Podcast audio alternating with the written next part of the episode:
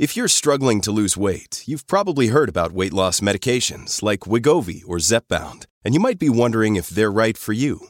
Meet PlushCare, a leading telehealth provider with doctors who are there for you day and night to partner with you in your weight loss journey. If you qualify, they can safely prescribe you medication from the comfort of your own home. To get started, visit plushcare.com slash weight loss. That's plushcare.com slash weight loss. plushcare.com slash weight loss. Hey, it's Ryan Reynolds, and I'm here with Keith, co-star of my upcoming film, If, only in theaters May 17th. Do you want to tell people the big news? All right, I'll do it. Sign up now and you'll get unlimited for $15 a month in six months of Paramount Plus Essential Plan on us. Mintmobile.com slash switch. Upfront payment of $45 equivalent to $15 per month. Unlimited over 40 gigabytes per month. Face lower speeds. Videos at 480p. Active Mint customers by 531.24 get six months of Paramount Plus Essential Plan. Auto renews after six months. Offer ends May 31st, 2024. Separate Paramount Plus registration required. Terms and conditions apply if rated PG. Hello, everybody. This is Marshall Poe. I'm the editor of the New Books Network. NBN listeners like to read books and buy them. So we thought we'd tell you that right now, our friends at Princeton University Press are having a remarkable site wide sale. You can get 50% off books, including ebooks and audiobooks, with the code 50, F I F T Y, at checkout until May 31. You can save some real money on Princeton University Press books. I encourage you to go there and check it out. Welcome to the New Books Network. Hi, everybody, and welcome back to the New Books Network. I'm your host, Steven Siegel. And today, uh, my guest is Dr. Lucy Fremlova. She has written a book called Queer Roma, which is published by Routledge 2021 as part of the Transforming LGBTQ Lives series. The book is open access. Welcome, Dr. Fremlova, and thanks so much for joining me today. Uh, thank you so, so much for this opportunity um, and for giving visibility to the topic and to the book. I really appreciate it, especially within um, this podcast um, and, you know, the great work that you have been doing. Of course. And, it's my pleasure. Uh, I want to introduce our listeners to you. So, Dr. Lucy Fremlova is an independent researcher who works at the interface between academia, social movements, and policy. Her close up transdisciplinary research focuses on ethnic, racial, sexual, and gender identities, particularly in relation to queer Roma. In her innovative theoretical approach, she combines intersectionality with queer theory. The book Queer Roma, which we'll talk about today, is recently out with Routledge, and her article LGBTIQ, Roma, and Queer Intersectionalities The Lived Experiences of LGBTQ, LGBTQ LGBTIQ Roma was published by European Journal of Politics and Gender in 2019. It won the EJPG 2021 Best Article and the Council for European Studies Gender and Sexuality Research Best Article Award 2019. Uh, her art- article, I should mention, Non Romani Researcher Positionality and Reflexivity Queering One's Privilege, was the most read article published uh, in Critical Romani Studies Journal. This was 2019, Volume 1, Number 2. So, uh, we have a lot of things to talk about with this wonderful book that I just finished reading, um, the product of really over 20 years of research. I want to start with a question about Roma. And this is really a question, uh, Lucy, that you ask, you pose yourself in the book. Who are the Roma? And how did you come to research the topic? Uh, thank you very much, Stephen. Um, I think it's a question that um, you know um, many people ask, and also many people don't ask. Um, uh, I will first start uh, by saying that um, I grew up in, in uh, what was then communist Czechoslovakia. Um, I was born in 1977. Um, and I recall that even as a, a school school age child, um, you know, I kind of took notice of Roma, even though at that time, you know, I couldn't really understand all the dynamics, but I could see that, for instance, one of my classmates was treated differently, uh, not just by um, you know the other children, but also by teachers, and um, it was one of my first sort of realizations, although I couldn't really process it at the age of uh, uh, seven or eight years old. So, so uh, you know, it's it's just something that I've always seen. Uh, as a child, I couldn't, um, or I, I, I can't recall being able to, um, you know, oppose um, some of some of the dynamics. But uh, with this with this particular uh, girl, um, um, I I used to play the guitar, so you know my way of of relating was, for instance, you know like um, taking the guitar to school or something, which you know sounds probably crazy, but uh, you know I also had a very good teacher at the time who taught me some Roma songs, so um, that was my way of communicating, even though um, I don't know, uh, you know, how she saw it at that time. And it certainly didn't change anything about how she got treated. But as I got older, um, and I will say that particularly after 1989, um, which is a well-known fact that you know all the kind of uh, racist prejudice uh, resurfaced in the 1990s, uh, especially with um, the kind of newly gained freedom, including freedom of speech. Um, it's something that I touch upon in the book as well. That you know, none of the governments really um, were able to um, tackle this properly. You know, so so uh, what my generation uh, recalls as the beautiful 1990s. You know, the time of freedom and and and democracy uh, was actually not such a good time for, for most Roma. Um, um, and I think it's it's something that we need to remember. You know that there were also uh, victims when it comes to you know whether we consider uh, you know um, the kind of economic transition that saw so many people lose their jobs and mainly Roma who were the first ones uh, to be um, let go. But also the kind of literal victims of racism, uh, xenophobia, and anti-Gypsyism, which is which was shooting through the roof at the time.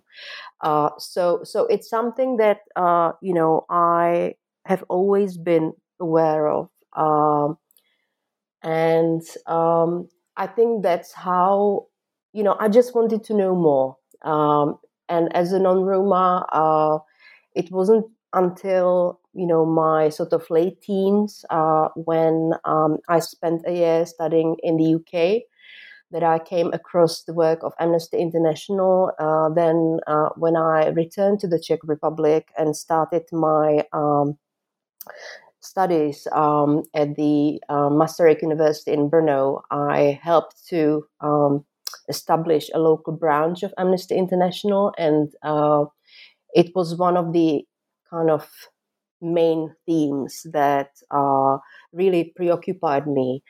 Um, and then uh, from there, you know, I just kind of uh, naturally transitioned to more uh, local based uh, issues, uh, specifically to do with Roma uh, in collaboration uh, with local Roma organizations, uh, such as the Association of Roma in, in Morava, based in, in Brno, the Museum of Romani Culture.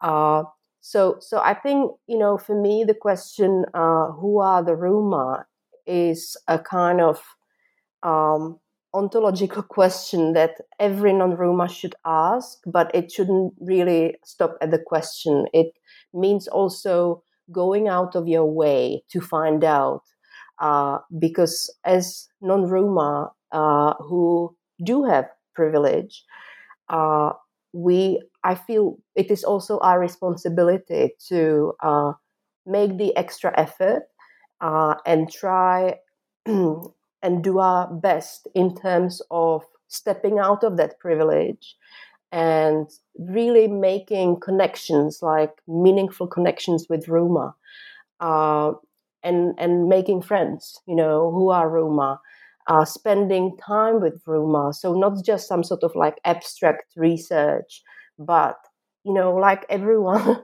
uh, you know, we are people, you know, and we connect. Uh, and that was my link to Roma, and it has always been through personal connections. I, I love that way of introducing the subject, Lucy. I, I, I, see this in many ways as a big story of over 20 years, really going all the way back to 1989. And the topics in covering the two marginalized groups, I see these recurrent themes that you have of acceptance and solidarity and, and belonging, both inside and outside, um, straight and gay, heteronormative, non heteronormative. I, I wonder if, if you might talk to us a little bit about your intersectional approach. I think you have a very unique way of, of getting at this um, between cultures, I think in the plural, also between the UK and the Czech Republic. Um, how, how did you come to this um, approach? And, and it is race, class, gender, many other things all, all at once. What, what is it and how do you use it for the book? Um, so I think uh, you know when we talk of intersectionality or queer theory, these are just conceptual tools uh, that uh, I use uh, in this book and in my research. But um, you know, I will say that um, certain things uh, were intuitive for me uh, during the time that I did not have those tools. Uh, and I did not have those tools in terms of the kind of conceptual um, um, framework until I did my uh, um, doctoral thesis, which uh, started in 2014. Um, I finished my degree in 2017. Uh, and obviously, I had heard of queer theory and intersectionality uh, before then. Uh, but really to understand what it means, you know, where it comes from, the uh, history, you know, because, for instance, intersectionality is always connected uh, to Kimberlé Crenshaw, who coined the term uh, back in 1989 um, in, in one of her publications and then in 1991. But the history is actually much, much longer.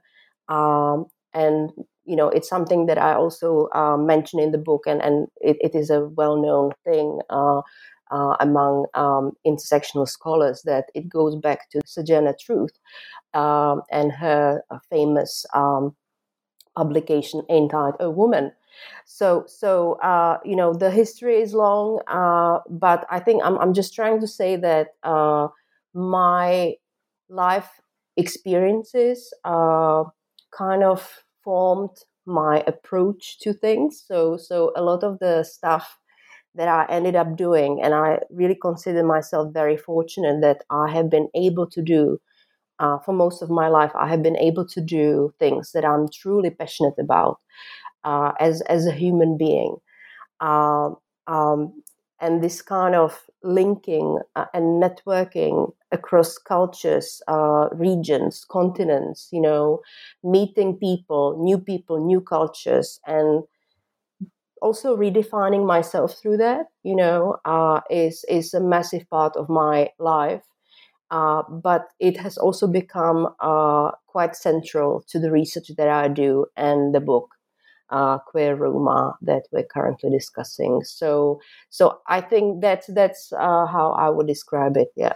Well, let, let's talk about the book and your choice of, of chapters and the layout and structure. I, I understand that you have one big methodological chapter in, in which you're covering a lot of Romani um, studies scholarship. And, you know, I'm really happy to see the new um, publications coming out, the new series in critical Romani studies with CEU Press. Um, could you introduce to our, our, listeners how you divide your chapters up? So the first one methodologically, and, and then the following chapters, many of which are based on your field research. Absolutely, and I will just say that actually the book um, uh, is uh, an updated version of my doctoral thesis. Yeah, so so so my doctoral thesis uh, looks um, roughly uh, the same, although um, I will make quite clear what is new. Uh, and obviously, everything is new. Uh, the book is new as opposed to the thesis, but I want to emphasize that the structuring of the book is sort of uh, linked to my thesis. Um, so, um, what I want to say, um, you know, and I, I, make it quite clear in the introduction, is that the book is divided into two parts. Um, and the first one uh, basically is the introduction, uh, then chapter one, which is n- basically a kind of conceptual framework. Uh, so it, it, it does uh, contain a lot of theory and methodology.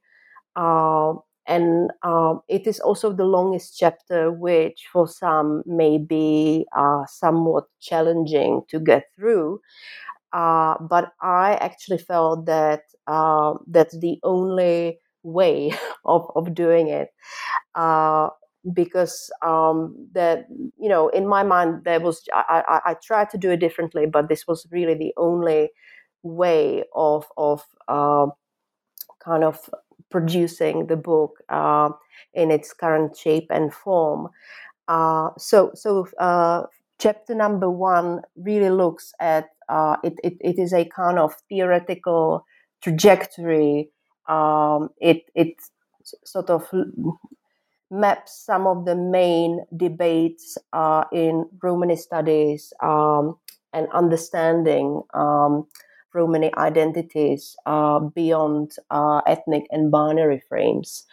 Uh, and as you uh, pointed out, uh, it does link to my methodology. Uh, so, so the methodology also it doesn't only discuss the methods that I used in order to collect the data, analyze the data, you know, come up with with the with the analysis that um, this book contains, but it also talks about my positionality as somebody who isn't Roma, uh, who happens to be lesbian, uh, a lesbian woman, uh, whose position uh, is very kind of uh, interesting. Let's put it this way. Yeah, uh, interesting in the sense that you know uh, the i have been asked uh, a number of times like so so how can you uh, as, as a non-roma how can you produce uh, this this knowledge? Uh, you know why why should we take it seriously even? Why should we read it? You know you're not you're not roma and i think those are some of the questions that i pose um, in the book and that, that i also answer um, I also tackle them uh, in one of the journal articles that you mentioned that came out in uh, Critical Romani Studies uh, back in 2019. So, so it has been uh, it has been a massive part of of uh, conducting, uh, you know, the fieldwork, the research, and I think um, you know, I want to emphasize that that we do need to think about those uh, social and power dynamics that uh, um, shape the work of, of researchers, but not only researchers, but also human beings, and and think of the privileges. Uh, some people don't like that word, but but I always uh, try to use the um, example of, uh, for instance. Um, the difference between being um, able-bodied um, and not able-bodied, you know, and the kind of accommodations that uh, are made. For instance, when you look at in local infrastructure, you know, pavements and you know um, other sort of uh, material things that are in place in order for those who are not able-bodied to go out, for instance, you know, on a walk, uh, um, you know, or just to go to town, you know, catch a bus.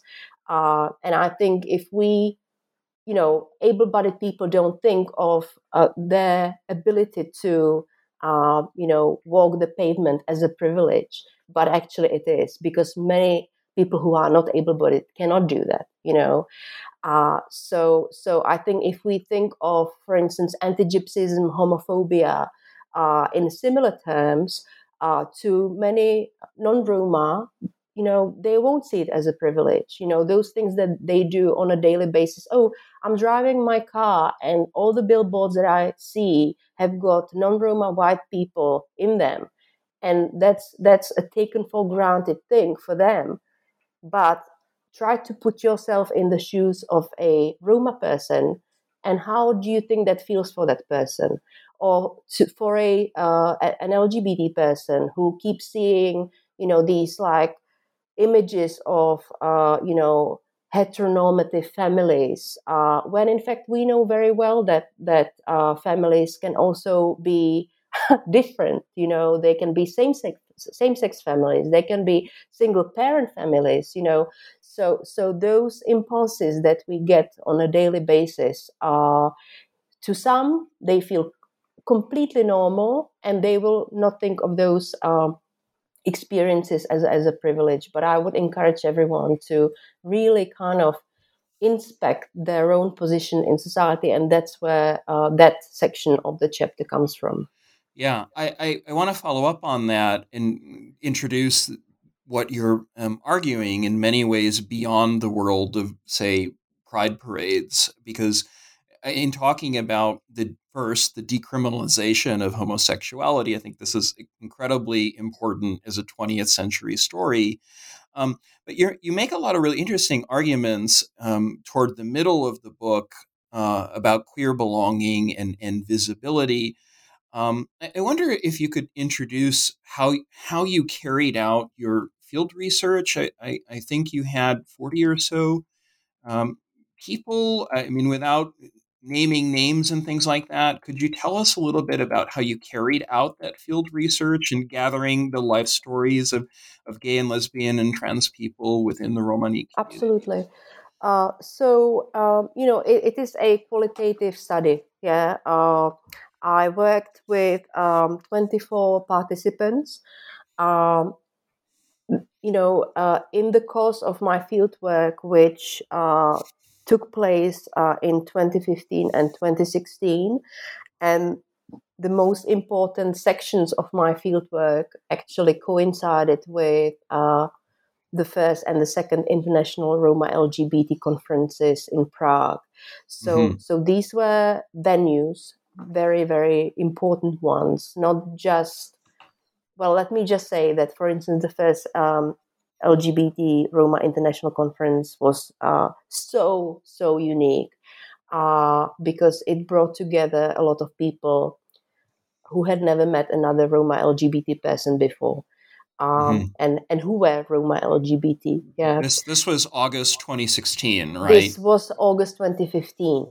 Uh, uh-huh. So, so the first one took place in 2015. The second one took place in 2016, and I was very, very fortunate uh, that um, you know I was able to uh, collect data at these uh, key events, which produced very specific um, dynamics. You know, uh, I gathered data in uh, focus groups, in two focus groups, and then also in um, semi structured interviews.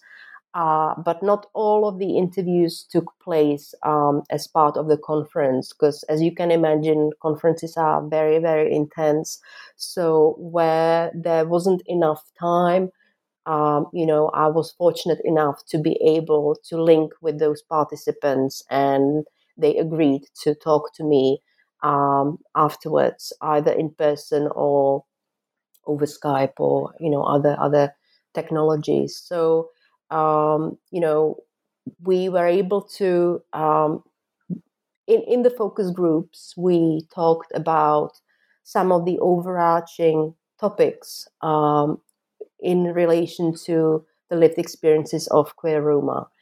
Uh, you know, what are the challenges? What are um, you know some of those because the book also it doesn't only focus on negative things uh, but it also emphasizes uh, positive experiences uh, empowering experiences um, and I think it's very, very important to to foreground those narratives. Uh, obviously, not uh, forgetting about um, you know the negative uh, sides of oppression, but you know, I, I, say it very clearly at the outset of my book that um, it is um, unique, in my opinion, um, and the first book um, of its kind to offer these um, stories of rejection on the one hand, but also acceptance on the other. And some of those stories have actually never been told before.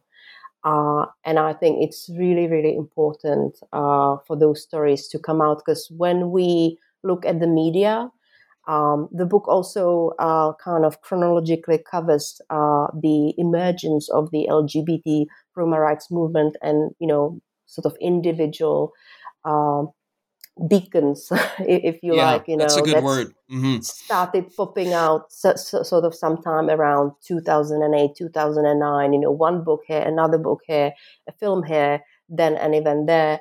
So, so I try to, um, you know, kind of offer. And obviously, you know, I'm not claiming that I have managed to include everything and everyone, but uh, that really was my uh, my um, wish to be able to give credit to everyone and every single event that has taken place since then uh, to actually uh, bring the voices of queer Roma to the foreground um, and to show the incredible wealth of experiences. Could could you say also a few words about passing? I, think this is a, a, striking part of your book, and and to me, in in reading it, and please correct me if I'm wrong, it it it's not just a race question or the so- social construction of, of race question, but um, I'm I'm really struck by how you go beyond the kind of black and white perspective of of just um, like anti-gypsy, anti-gypsyism and homophobia and, and deal from within these communities um, the question of, of, of, belonging and, and that includes of course lgbtq communities mm-hmm. and the, re- the relative level of, of acceptance but I, what i mean by this question is passing both within lgbtq communities and then within the larger society could, could you say a bit about that and, and maybe if it matters which country we're talking about, if it's Bulgaria or the Czech Republic or, or Romania sure. or someplace else? Okay. so um, I think this is where intersectionality and queer theoretical concepts are very, very useful. Uh, because um, they enable us to look at people's experiences through the very same lenses. So, um, you know, for somebody who is navigating, uh, you know, intersectional an intersectional identity or uh, an intersection of identities, um, if if you like, uh, and those identities happen to be um, stigmatized, um, such as uh, Roma ethnic identity and LGBT um, IQ, um, sexual and gender identities. Uh, and I think that's what kind of is unique about uh, the lived experiences of Roma, but not that unique uh, in the sense that we soon discover that there are also other groups who have been experiencing uh, similar intersectionalities. But passing is uh, passing is a strategy uh, that has been used uh, by many minority groups, irrespective of whether their identities are ethnic, racial, sexual, gender, um, and it always entails this sort of masking as the same or similar as the norm in order to escape being punished for being different or being the opposite. Uh, so sometimes, uh, you know, it's easy, sometimes it's uh, obvious. Um, so um, the uh, lived stories that I uh, talk about in the book um, um, offer different types of experiences depending on how well uh, the person is able to pass or not. Um, so it also touches upon issues such as um, uh, complexion, you know, skin color. I also talk about, um, you know, or I bring forward um, those stories where, um, for instance, um, you know, one of the participants uh, talks about um, hiding in plain sight um, as a as a gay Roma. Um, and what it what it entails, you know, so so and and some of the dynamics around uh, being openly gay uh, and being accepted by um, a team of girls in, in that in that instance, uh, not so much by his male um, peers. Um, but then there is a completely different set of criteria when it comes to Roma, you know, and acceptance of Roma. Uh, you know, in in his case, uh, you know, he says, well, you know, I'm I'm light skinned, so I've always been able to uh, pass as as uh, non Roma. Uh, but you know, uh, it's not um, it's not so sort of cut and dry, you know. So so the book kind of looks at um, similar stories, you know, uh, stories where uh, you know, people have experienced some, you know, outrageous examples of anti-Gypsyism. Uh, you know, for instance, one of the Czech participants was talking about this horrendous experience of her classmates wanting to pour bleach on her uh, to whiten her skin, uh, which in and of itself uh, is, uh, you know, an entirely unimaginable and traumatizing experience. Uh, and I, I, I, you know, like when when she was telling me, I just thought that's that's you know I was speechless. You know, uh, that there is nothing you can say, um, uh, especially if if you haven't experienced something like that. Uh, and for instance, in her case, you know, she also talks about uh, her identity um, kind of uh, fluctuating or being fluid in terms of uh, um, her sexuality um, because she ends up in a relationship with a um, trans person who is also a Roma, you know. So, so this kind of double story also shows the kind of um, becoming, the process of becoming uh, when it comes to I- uh, identities, and it raises some questions around, you know, um, identity being a process, you know, uh, not something that is in it, given, fixed, but something that does change. Uh, and it doesn't mean that we can change our ethnic identity or racial identity. You know, I can stop being white or a Roma person can stop being Roma.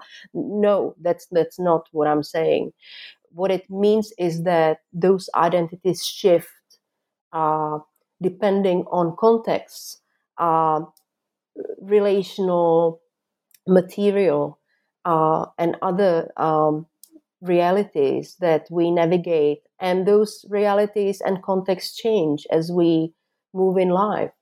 Uh, and I think, for instance, this story, uh, you know, of the um, Romani woman who uh, thought she was straight um, and then ends up being in a, in a queer relationship with a trans Roma, I think is is a, a beautiful example of that. Mm-hmm. I, I have to ask because um, I, am also struck by the proposals from within collectives and in, in communities or in communities of people with similar lived experiences for how, how to get beyond the ordinary um, I would say maybe even normative objectification and fetish, fetishization of queer Roma. And I wonder if you could comment a little bit about how you see that objectification and fetishization even in scholarship. And and and this, you know, is a kind of controversial thing that a lot of scholars have, addressed and um, talking about binaries. But, but I, with all of your experience, I kind of have to ask this question. Um, and it's really two parts. So first, you know, in building the alliances and collectives, which you've been doing, and, and then secondly, in dealing with some of the persistent essentialism and racism, um, ethnocentrism, even within LGBTQ mm-hmm. organizations. Okay, so if I uh, if I um, forget one part of this uh, double question, please remind me. I will I will try to retain all the information.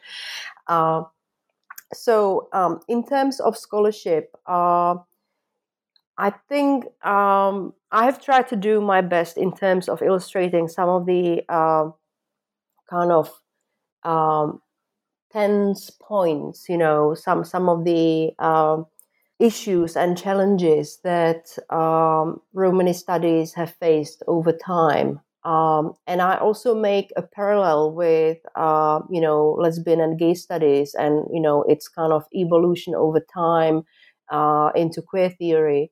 Uh, but, you know, some of the more recent manifestations of this kind of trend within some uh, inverted commas feminist scholarships to essentialize uh, sex and gender. Uh, and I'm specifically talking about um, uh, transphobic um, radical feminists, you know, who have taken a very, very extreme stance and are doing a lot of the hard work that has been put into uh, scholarship on sexuality and gender and feminism in general over the past three, four decades. So, um, you know, I'm trying to draw some parallels uh, when it comes to this tension between constructionism and essentialism in both Romani studies and uh, lesbian and gay studies and, and what it has done, you know. Um, and I also uh, try to kind of explain how these uh, challenges may come about. You know, for instance, uh, when we focus solely on oppression uh, and differentiation, then the kind of essentialist trend is uh, quite understandable. Yeah, because um, if oppression is not theorized uh, through a um, lens which is more than constructionist, uh, I think we will end up, um, you know, in that vicious cycle. Um, and what, for instance, uh, Gamson talked about back in 1995, you know, when he talked about the queer dilemma, uh, then McGarry um, and Jasper talk about the identity dilemma um, in 2015. So, so we have had these dilemmas over time, and they have taken different shapes and forms in different disciplines. But at the end of the day, uh, they were very much similar, in in my opinion, uh, and they continue to be similar. Uh, and I will say that some of the essentialization that we see around uh, women uh, in relation to trans women uh, that is, you know, completely unacceptable in my mind. It's it's the same type of essentialization that Roma have been experiencing uh, for decades. Yeah.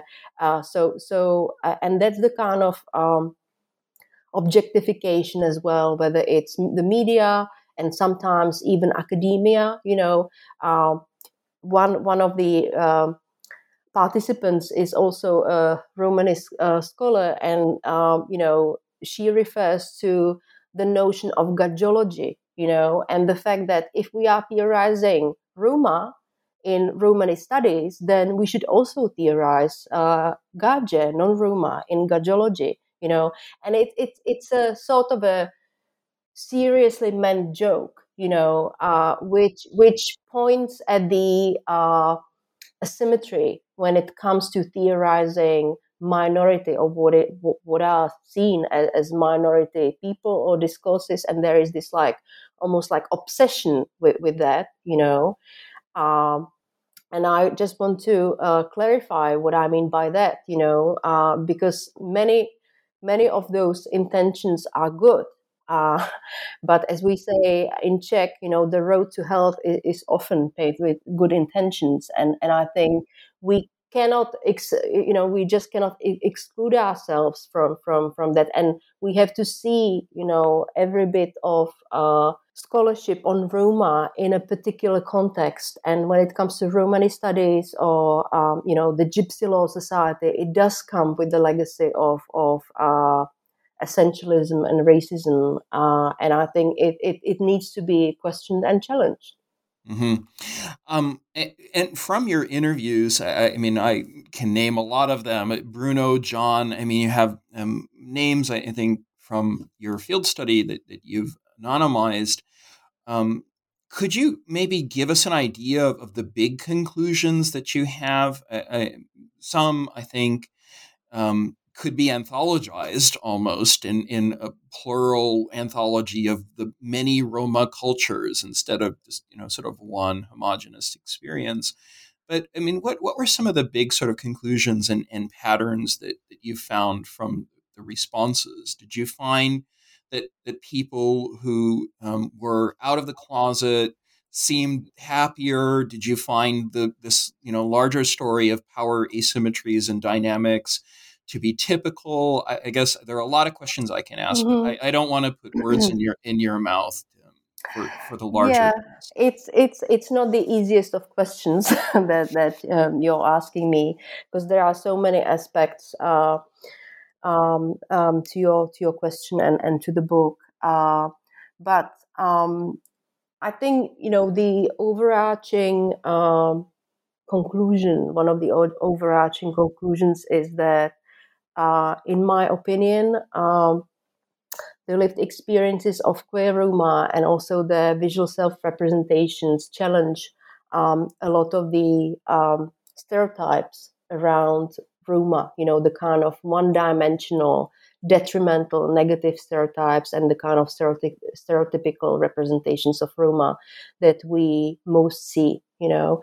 Uh, Roma are quite regularly portrayed as um, um, anachronic, you know, uh, antithetical to modernity, uh, somehow stuck in time, uh, homophobic. Uh, you know, Roma. That there is this like myth that Roma are more homophobic than non-Roma, that they don't ex- uh, accept their LGBT uh, relatives. The book challenges all of those myths and all of those untruths, which are often used for political ends, you know.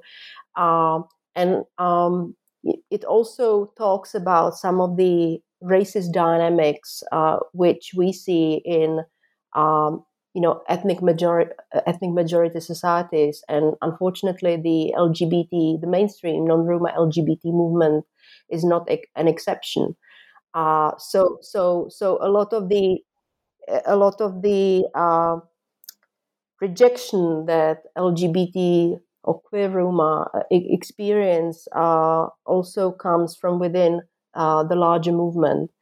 Uh, but again, it's it's it's not exactly a surprise because uh, you know anti-Gypsyism and racism are some of the most prominent social dynamics in Europe and elsewhere.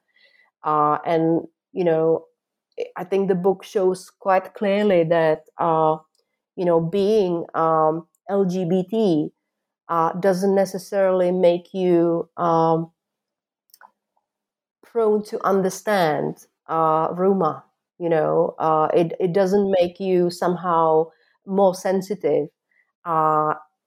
The book also shows that being Roma doesn't automatically give you the ability to understand uh, the experiences of LGBT people.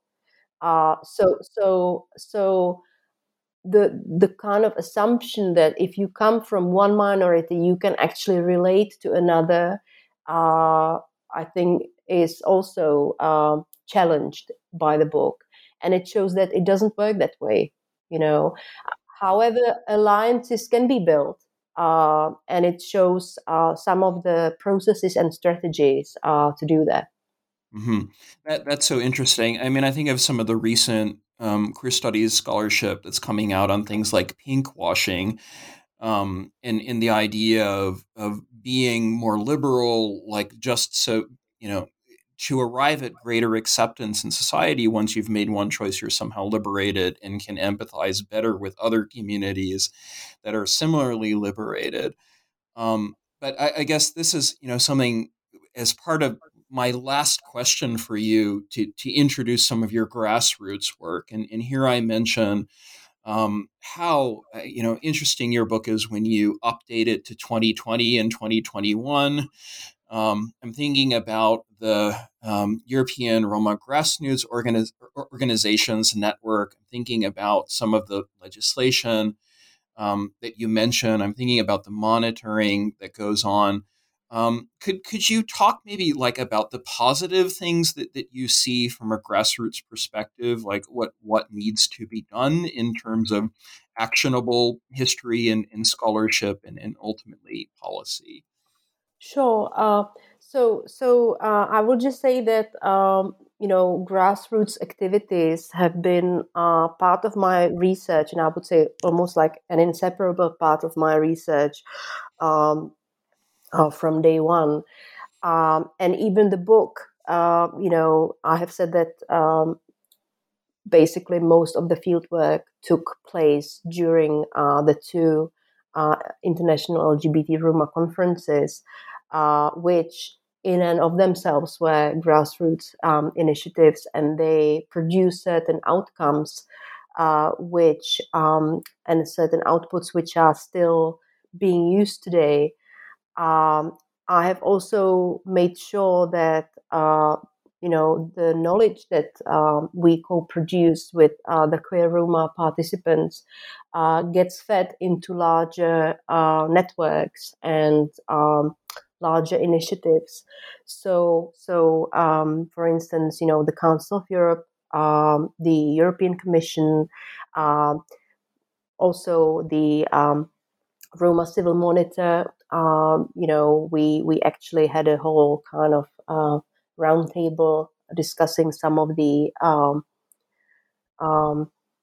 you know some of some of the consequences um, of uh, you know what has been going on in relation to uh, you know this like almost like a different type of theorization of identity through um, um, understanding the experiences of uh, queer Roma. Uh, I also mentioned uh, towards the end of the book uh, a recent project that I have been working on with one of the, the key organizations that uh, basically made the first um, international LGBT uh, conferences possible, and that's the Prague-based organization um, Ara Art, uh, which is a Czech Romani LGBT organization uh, doing a lot of um, transdisciplinary intersectional work. And the project that we have been working on uh, since last uh, November, which is funded by the European Commission, looks at um, LGBT Roma uh, in the Czech Republic, Hungary, and Slovakia.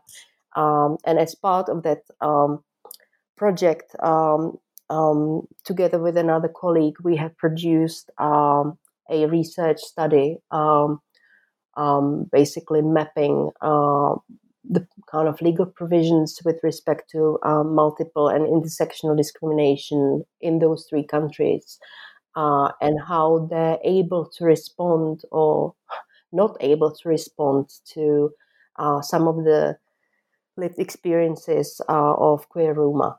Um, so, so um, I'm saying I'm saying this to say that uh, you know um, my sort of um, focus has been on translating uh, the kind of theoretical, some might say, some might say abstract knowledge into concrete, tangible work that does make a difference um, on the ground.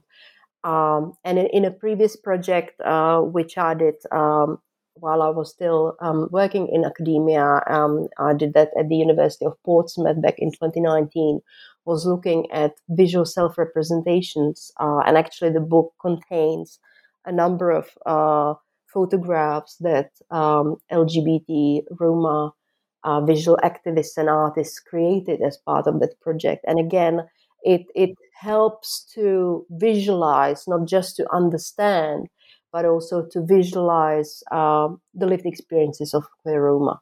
Yeah, I, I mean, I, you're talking about the Aspex Gallery, right? In in Portsmouth, was that the one? Yeah which was i mean that was the combination of 12 months of work uh, but you know the, what what went into that exhibition uh, and thank you for remembering that uh, was you know um, 10 months of uh, work with um, um, queer roma visual activists and artists some of whom actually participated in the um, in my doctoral um, research. So some of their uh, stories are also contained in the book. Uh, but I think the point I'm trying to make is that uh, you know sometimes uh, a picture speaks a thousand words, and you see a picture and you don't need you know a whole chapter on uh, you know uh, queer belonging, for instance. You know, you kind of get the message almost instantly. Uh, so that was actually one of the main um, driving forces behind that project to make uh, to enhance the impact of, of my doctoral research, which you can read in, in the book. yeah, and, and and you know, I mean, I hope people will will see all of the exhibitions that that you've um, organized and, and consulted for and, and been a part of. I, I, mean, I'm thinking also of the Black Lives Matter movement and um, how difficult it became for for people to go to the theater or to go to the museum and um, you know, it, it was such an important issue, not just for um, Roma, but for other uh, minorities, the, the Bila Mista I'm thinking of, for example. And um, I think these are really inspiring things. Uh, so, I, you know, thank you for, for all of your involvement. And now, um, since we're kind of running out of time, uh, I, I, would ask you, um, Lucy, since we've been talking about the chapters, uh, all six chapters in, in Queer Roma, if you could perhaps recommend um, some research or, or, maybe authors for our listeners here on New Books Network? What, what do you see interesting out there? So, um, you know, um, there's been actually quite a lot of uh, research on queer Roma done over the past uh, 10, 15 years. Uh, I mean, I would, and, and not just research, but, um, you know, um, a lot of writing, even, um, you know, in terms of, you know, the kind of literature that that is not academic. Uh, so I would definitely um, I would definitely recommend uh, Mikey Walsh's book uh, Gypsy Boy and Gypsy Boy on the Run. these came out in 2009 and 2011. there's also a very very good UK based uh, Romani Gypsy gay artist called Daniel Baker, who has been producing uh, tons of art, but also a lot of scholarship around uh, queer Roma or what he calls the queer gypsy. Um, and he has an article, and he also wrote uh, a thesis uh, about the queer gypsy.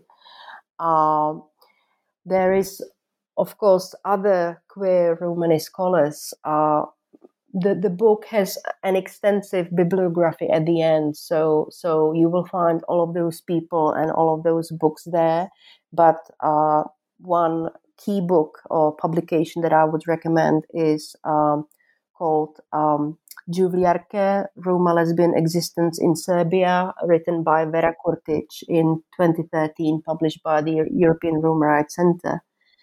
Um, and um, then there are other people uh, or other initiatives. Some actually uh, function uh, or operate only online. So there is uh, an amazing project called "Do Not Spit in My Face," um, which which looks at um, queer Roma as well. So you just go to www.donotspitinmyface.com. Um, um, and you know, if you are interested in some more um, visual representations of queer Roma, you can also visit our website, which is the uh, qrstock.qrtv.eu, uh, and it has all the photos that we produced uh, back in 2019 together with the uh, queer Romani visual activists and artists. There's also uh, obviously under COVID, uh, you know, theater performances have been skewed, but an amazing play called Roma Army uh, at the Maxim Gorky Theater in Berlin. Uh, and they have been uh, giving shows um, um, over Europe over the past two and a half years. Uh, so if you get a chance to see Roma Army, I can't recommend it enough. Um, it's it's a theater play which was uh, written by uh, two sisters, uh, Sandra and Simonida, um, and they are um, they they both live in Vienna. Uh, they are of um, Serbian Romani heritage, um, and the play contains a lot, um, you know, it, it, kind of speaks to their intersectional experiences as um, and one of them one of the sisters is actually a lesbian roma so it, it contains a lot of information and kind of is very conducive, conducive to contemplations around uh, identity sexual identity gender identity uh, ethnic racial identity all those things that i also discuss in in the book. Um, there are there are so many. Um, I would also mention uh, Dezső Máté, who is uh, um, a young Romani scholar uh, writing about um, um queer Roma, LGBT Roma, and intersectionality. Um, Arman Halic, who who has written about uh, um, this sort of turn in uh, this queer turn in theatre um, and you know this sort of future of of uh, European culture being very much uh, Roma and queer. It's called the revolution is here and now. The revolution is Roma, queer, and feminist. Um, so yeah, there are there are many many things, uh, and I'm also uh, emphasizing uh, the kind of non-academic stuff. Uh, yes, because, yeah, because really. it's, it's not always readily available. But uh, yeah, th- there has been a lot, uh, and yeah, um, my book. You know, if you go to the reference section, it contains all those references, including uh, links to videos um, and so on and so forth. I will also mention one very important website uh, I've already kind of uh, made a reference uh, to our visualizing the lives of uh, LGBT Roma um, and the link that goes with it. But if you want to check out uh, the Queer Roma TV, qrtv.eu, uh, it's it's a kind of multimedia platform run by Laszlo Farkas, who runs a television, a radio station, and does all sorts of podcasts and other. Um, um, Fabulous yeah, yeah, yeah. other sort of streaming uh, events. Fan- fan- fantastic, and and you know the bibliography is really extensive, so this is another reason for for people to read the entire book. Um, thank you, and and finally, this is the last sixty second question. What are you working on now? So I'm wrapping up the uh, project in Hungary, Czech Republic, and Slovakia. Uh, and I'm starting to work on an article uh, which actually will talk about visualizing the lives of queer Roma and the uh, photogra- photographic visual representations and self representations that we produced back in 2019. Excellent. Well, um, I thank you, Dr. Lucy Fremlova, for for being with me here today. This this was a really wonderful interview, um, and, and for covering so much ground in your book which I would really highly recommend to an audience so here. Thank, Thank you. you. so much. Um, the book is called Queer Roma, and it is published by Routledge Open Access 2021 as part of the Transforming LGBTQ Lives series. Um, thank you, Lucy, so much for being on the podcast with me today. Thank you for the opportunity, Stephen. I really appreciate it. And I'm your host, Stephen Siegel, here at New Books Network. Until next time.